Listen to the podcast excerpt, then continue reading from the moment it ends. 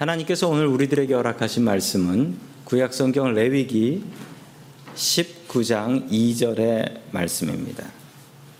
너는 이스라엘 자손의 온 회중에게 말하여 이르라 너희는 거룩하라 이는 나 여호와 너의 하나님이 거룩함이니라 아멘. 자 지난 시간에 이어서 교회란 무엇인가 두 번째 시간이 되겠습니다. 교회에는 네 가지 특징이 있다라고 말씀을 드렸었죠. 교회는 하나다. 교회는 거룩하다. 교회는 보편적이다. 교회는 사도적이다. 라는 네 가지 특징이 있습니다. 오늘은 그 두 번째 시간, 교회는 거룩하다라는 말씀입니다. 교회는 왜 거룩할까요? 그리고 거룩한 교회에서 살아가는 우리들은 어떻게 살아가야 할까요? 하나님의 말씀을 통하여서 그 답을 찾아가기를 소망합니다.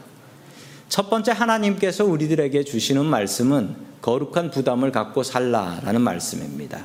거룩한 부담을 갖고 살라. 여기에 모인 우리들은 거룩한 백성들입니다. 그래서 우리들은 서로를 무엇이라 부르냐면 성도라고 부릅니다. 성도는 거룩한 무리라는 뜻입니다. 거룩한 무리.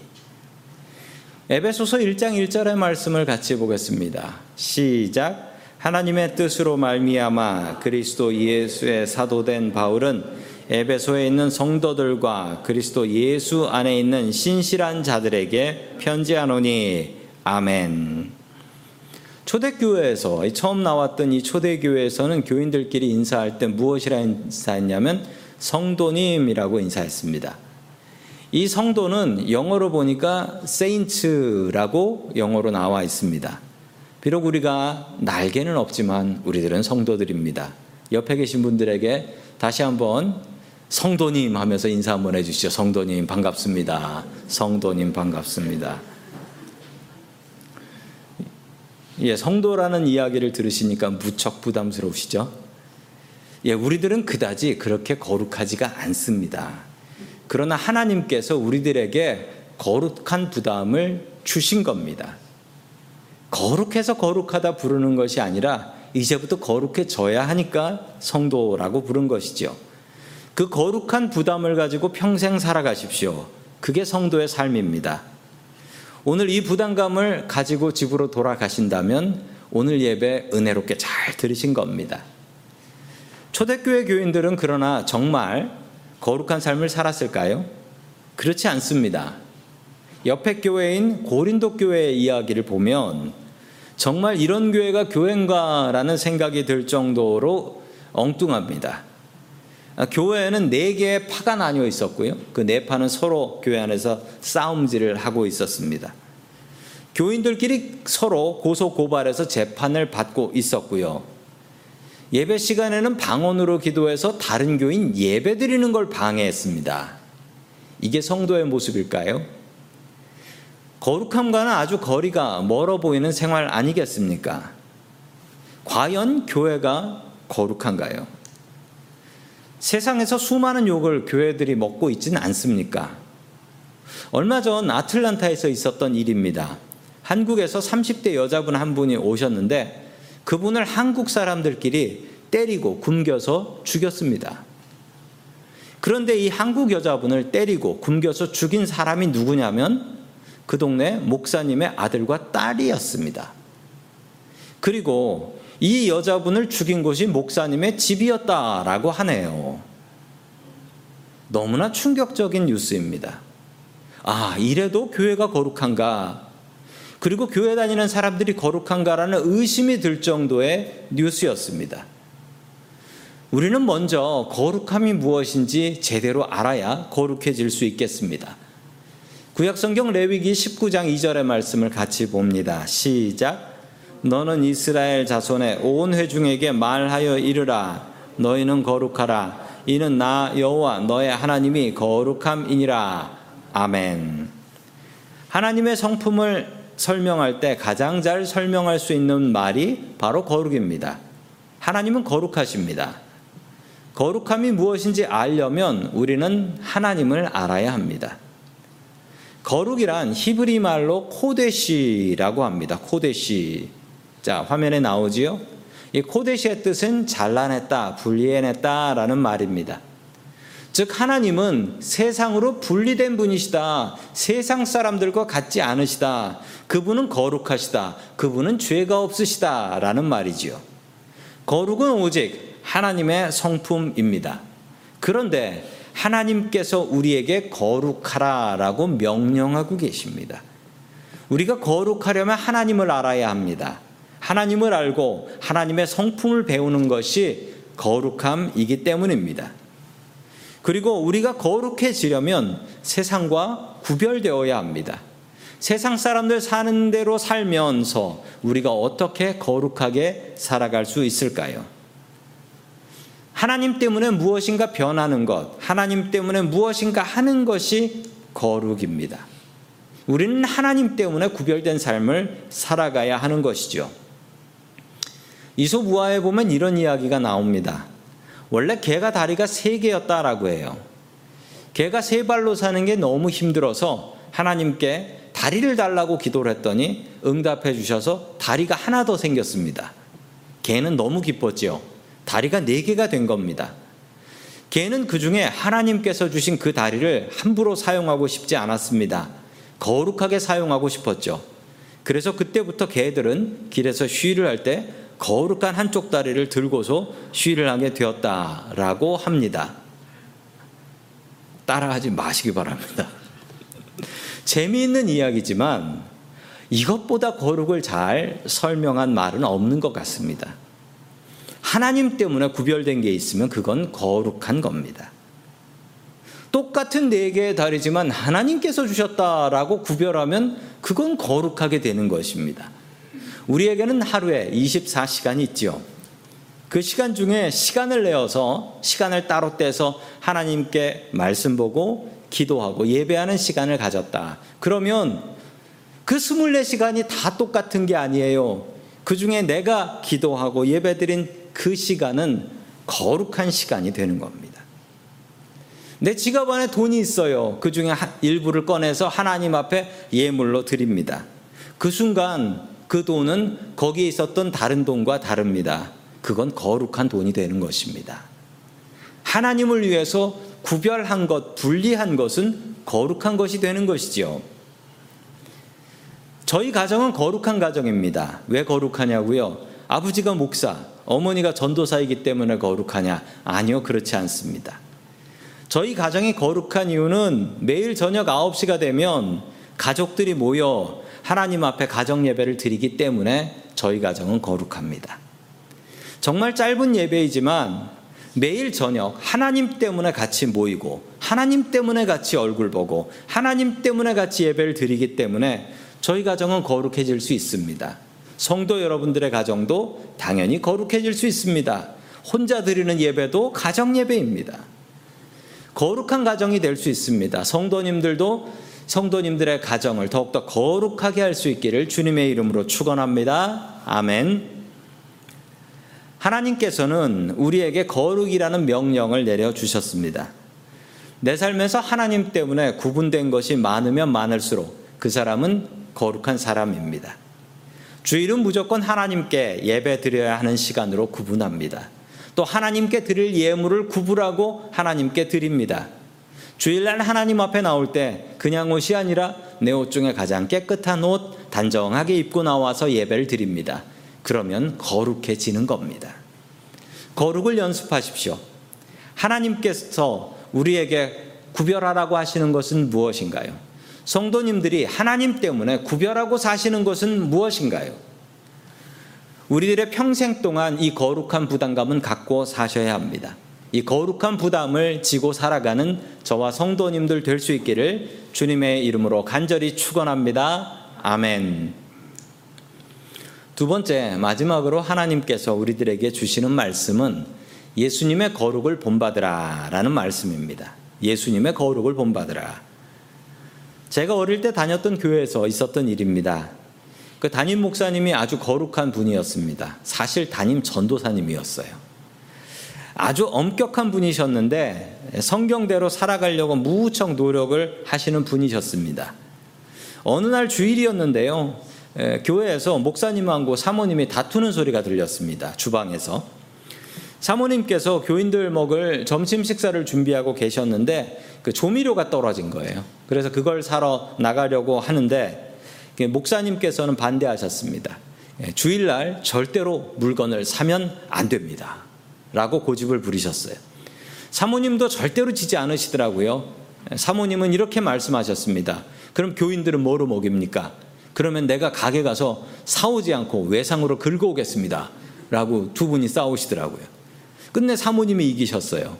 목사님이 외상은 더 나쁜 거니 가서 사오시오. 라고 하면서 허락을 해 주셨는데 저는 그때 그 모습을 보면서 아, 우리 목사님 너무나 거룩한 분이야. 라고 생각을 했는데 신학교 가서 제대로 배워보니 아니더라고요.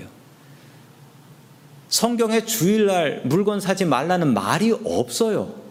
아무리 찾아봐도 없더라고요. 제대로 된 거룩을 배우려면 우리는 하나님의 거룩, 예수님의 거룩을 배워야 합니다. 다른 사람의 거룩을 보고 배우면 잘못되고 엉뚱한 거룩을 배울 수가 있게 된다라는 겁니다. 자, 오늘 성경 말씀 누가복음 14장 1절의 말씀을 같이 봅니다. 시작. 안식일에 예수께서 한 바리새인 지도자의 집에 떡 잡수시러 들어가시니 그들이 엿보고 있더라. 아멘. 어느 안식일 날 있었던 일입니다. 예수님께서 식사하시러 이렇게 바리새인의 집에 들어가셨는데 이건 예수님을 궁지에 빠뜨리려는 함정이었습니다. 예수님께서 안식일을 잘 지키지 않는, 않자 이 안식일을 안 지키는 현장을 잡기 위한 함정이었어요. 예수님께서는 그들의 계략을 너무나 잘 알고 계셨죠. 자, 계속해서 2절의 말씀입니다. 시작. 주의 앞에 수종병 든 사람이 있는지라 아멘. 마침 예수님 앞에 수종병이라는 병에 걸린 남자 하나가 있었습니다. 이 병은 이 배에 물이 차는 병인데 배에 물이 차서 몸이 퉁퉁 붓는 병이었습니다. 당시 이런 병은 치료 방법도 없었죠. 아마도 바리새인들이 예수님을 함정에 빠뜨리려고 이 사람을 거기다가 배치해 놓은 것 같습니다. 예수님께서는 이것이 함정인 줄 아셨고 그 병자를 그냥 고쳐서 밖으로 내보내 버리십니다. 예수님께서 일부러 함정에 빠져버리신 것이지요. 그리고 율법 교사와 바리새인들에게 분명한 메시지를 전달합니다. 5절 말씀입니다. 시작. 또 그들에게 이르시되 너희 중에 누가 그 소가 물에 빠졌으면 안식일이라도 곧 끌어내지 아니하겠냐시니 아멘. 예수님께서 바리새인의 위선을 지적하셨습니다. 바리새인들은 율법을 엄격하게 지키기로 유명한 사람들이었죠. 그들의 이름 바리새라는 뜻도 separate. 우리는 구분된 사람들이다. 너희들과 다르다라는 이름이었습니다. 그들은 장로들의 유전이라는 것을 만들었습니다. 장로들의 유전은 이 거룩한 사람이라면 마땅히 지켜야 될 그리고 하면 안 되는 일들을 모아놓은 책이었습니다. 이 중에 이런 법이 하나 있는데요. 안식일에 지키는 법인데 안식일엔 일을 하면 안 됩니다. 그런데 사람이 일을 하지 않는다라고 하면 그냥 가만히 누워가지고 움직이지도 않아야 하는 걸까요? 뭐 손을 드는 것 정도는 괜찮은 걸까요? 어느 정도까지 일이고 어느 정도가 일이 아닐까요? 설마 숨쉬기도 일이면 우린 그냥 죽어야겠네요. 안식일에 갈 수 있는 거리를 바리새인들이 정해놨습니다. 그게 어느 정도의 거리였냐면 약 1km 정도, 1에서 1, 1km에서 한 1마일. 왜냐하면 사람 발걸음이 다르기 때문에 이 거리를 넘어가면 그건 안식일을 어기는 겁니다. 안식일에 일을 하는 게 되는 것이죠. 곰곰이 생각해 보시, 가슴에 손을 얹고 생각해 보시면 오늘 이 법을 지키신 분은 아마 아무도 안 계실 것 같습니다. 저도 교회 근처에 살지만 저도 이마일이거든요. 그런데 안심하십시오. 이런 이야기는 성경에 나오지도 않습니다. 제가 아는 어느 목사님의 이야기입니다. 이스라엘에 사시는 목사님인데 그분이 직접 해주신 이야기입니다. 유대인들이 목사님을 너무 좋아한대요. 특히 안식일이 되면 목사님의 인기가 아, 너무 높아진답니다. 유대인들이 목사님을 자주 찾는데요. 안식일이 되면 안식일에 왜 목사님을 찾냐면 목사님 와서 우리 집에 있는 히터 좀 켜주세요. 히터를 안 켰는데 밤에 너무 추워가지고 얼어 죽을 것 같아요. 히터 좀 켜주세요. 자기네들이 히터를 키면 안식일에 일을 한 거라는 겁니다. 히터도 일을 하는데 히터한테 일 시키면 되는지 모르겠어요. 이방인 목사님한테 와가지고 가서 히터 좀 켜달라. 여름에는 에어컨 켜달라라고 부탁들을 그렇게 한답니다. 목사님은 안식일 법 정도는 그냥 무시해버리고 심부름 시키는 대로 그냥 다 해버립니다. 그러면 유대인들이 너무나 좋아한대요. 근데 좋아하는데 속으로는 이럴 것 같아요. 저 지옥 갈 이방인이라고 하면서 시켜 먹을 것 같아요. 그런데 목사님께서 마지막에 이렇게 고백을 하시더라고요. 예수님 믿는 게 이렇게 좋은 건지 몰랐습니다. 예수님 덕분에 저는 자유를 얻었어요. 성도 여러분, 예수 안에서 자유가 있는 줄로 믿습니다. 아멘. 신성 사문자라는 말이 있습니다. 이게 뭐냐면 하나님의 이름이에요. 저 화면에 나오는 저 글씨 네 글자가 저게 뭐 이상하게 보이겠지만 네 글자예요. 히브리 말로 네 글자인데 저것을 우리가 여호와라고 번역하기도 하고 또 조금 다르게 하는 데서 야훼라고 번역하기도 합니다. 왜 이렇게 이름이 다르냐면요. 이게 정확한 발음이 아니에요. 성경에 기록된 단어가 있는데 이게 왜 정확하게 발음을 할 수 없느냐? 왜냐하면 자음과 모음이 있는데 저건 자음만 기록되어 있고 모음이 기록되어 있지 않습니다. 히브리 사람들은 그냥 읽어서 읽는 것을 이어나가는 전통이 있었는데 하나님을 뜻하는 이 신성 사문자는 너무나 거룩한 말이어서 함부로 읽을 수가 없는 거예요. 거룩한 하나님의 이름을 이 더럽고 방정맞은 입으로 얘기할 수 없기 때문에 저 단어를 읽지 않았습니다. 읽지 않았어요. 단어를 쓸 때도 이 하나님이라는 단어가 나오면은 그 단어를 쓰기 위해서 목욕을 제기하고 저 하나님이라는 단어 네 글자를 적었다라고 합니다. 정말 우습게도 정말 이건 농담도 아니고 그렇게 하다가 몇 천 년이 지나다 보니까 저 단어를 읽는 법을 아무도 모르게 되었습니다. 그래서 저 단어, 하나님이라는 저 단어의 정확한 발음을 아는 사람은 지구상에 아무도 없습니다. 과연 이게 거룩한 것일까요? 여기서 우리는 예수님의 거룩함과 바리새인의 거룩함이 다르다라는 것을 아셔야 합니다. 바리새인의 거룩함은 무엇이냐? 아주 수동적인 거룩함입니다. 아주 수동적이었어요.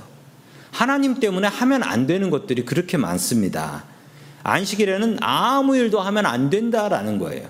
좋은 일도 착한 일도 안식일에는 하면 안 되는 겁니다. 바리새인들은 이런 말을 했어요. 지금 이스라엘이 로마의 나라를 빼앗긴 이유는 우리 유대인들이 안식일을 제대로 지키지 않았기 때문이다. 우리 모든 유대인들이 안식일을 딱 한 번만 제대로 지킨다면 메시아가 하늘에서 오셔서 이 나라를 로마로부터 구원할 것이다. 라고 가르쳤습니다.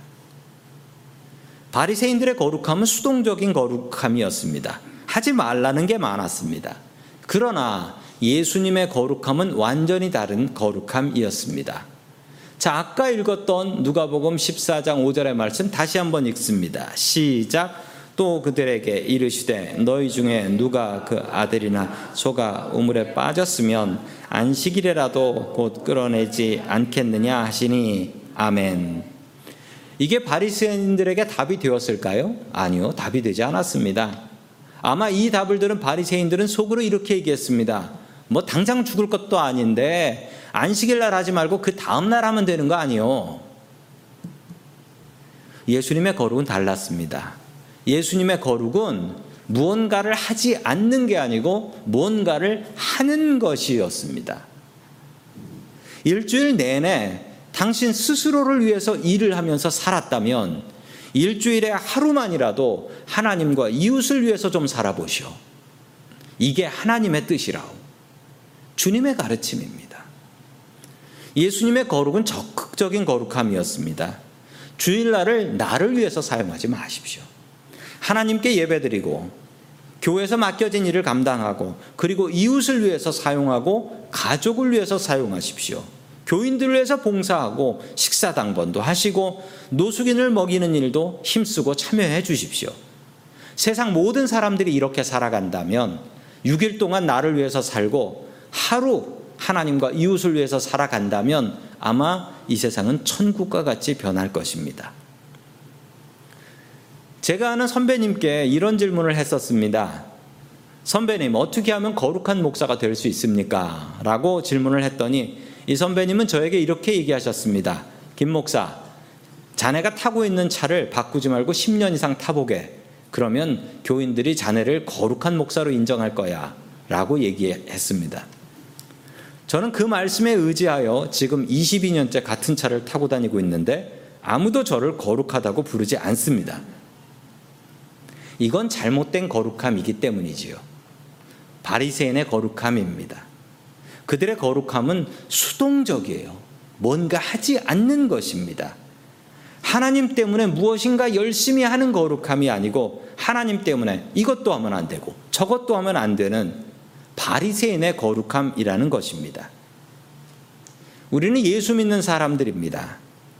예수님을 믿는 사람들은 바리새인의 거룩함을 따라가면 안 되는 것입니다. 예수 믿는 사람들은 하나님의 거룩, 예수님의 거룩을 따라가야 됩니다. 그러나 우리가 믿음 좋다, 거룩하다라고 하는 사람들 중에는 이 바리새인과 같은 거룩함을 행하는 사람들이 너무나 많습니다. 성경 똑바로 보셔야 돼요. 우리는 예수님의 거룩함을 따라가야 합니다.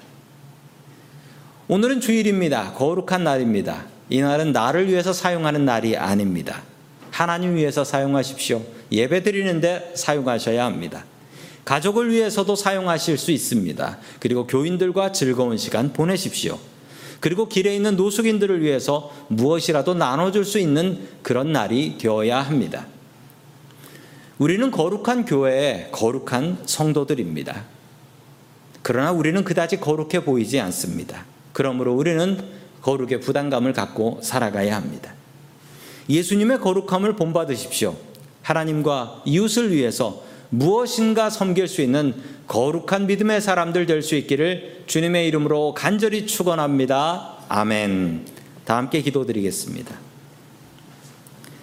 거룩하신 하나님 아버지, 우리들 거룩한 주일날 거룩한 주님의 전에 불러 주시고 죄 많은 우리들을 거룩한 백성으로 불러 주시니 감사드립니다. 하나님께서 주신 거룩한 명령을 잘 수행할 수 있게 도와주시옵소서. 거룩하신 하나님을 닮아서 우리도 거룩하게 하여 주시옵소서. 우리의 삶에서 거룩함이 늘어날 수 있게 도와주시옵소서. 하나님 때문에 구분하는 것이 늘어나게 하시고 하나님 때문에 예배하고 기도하고 찬양하는 거룩한 시간이 내 삶에 더 늘어날 수 있게 도와주시옵소서.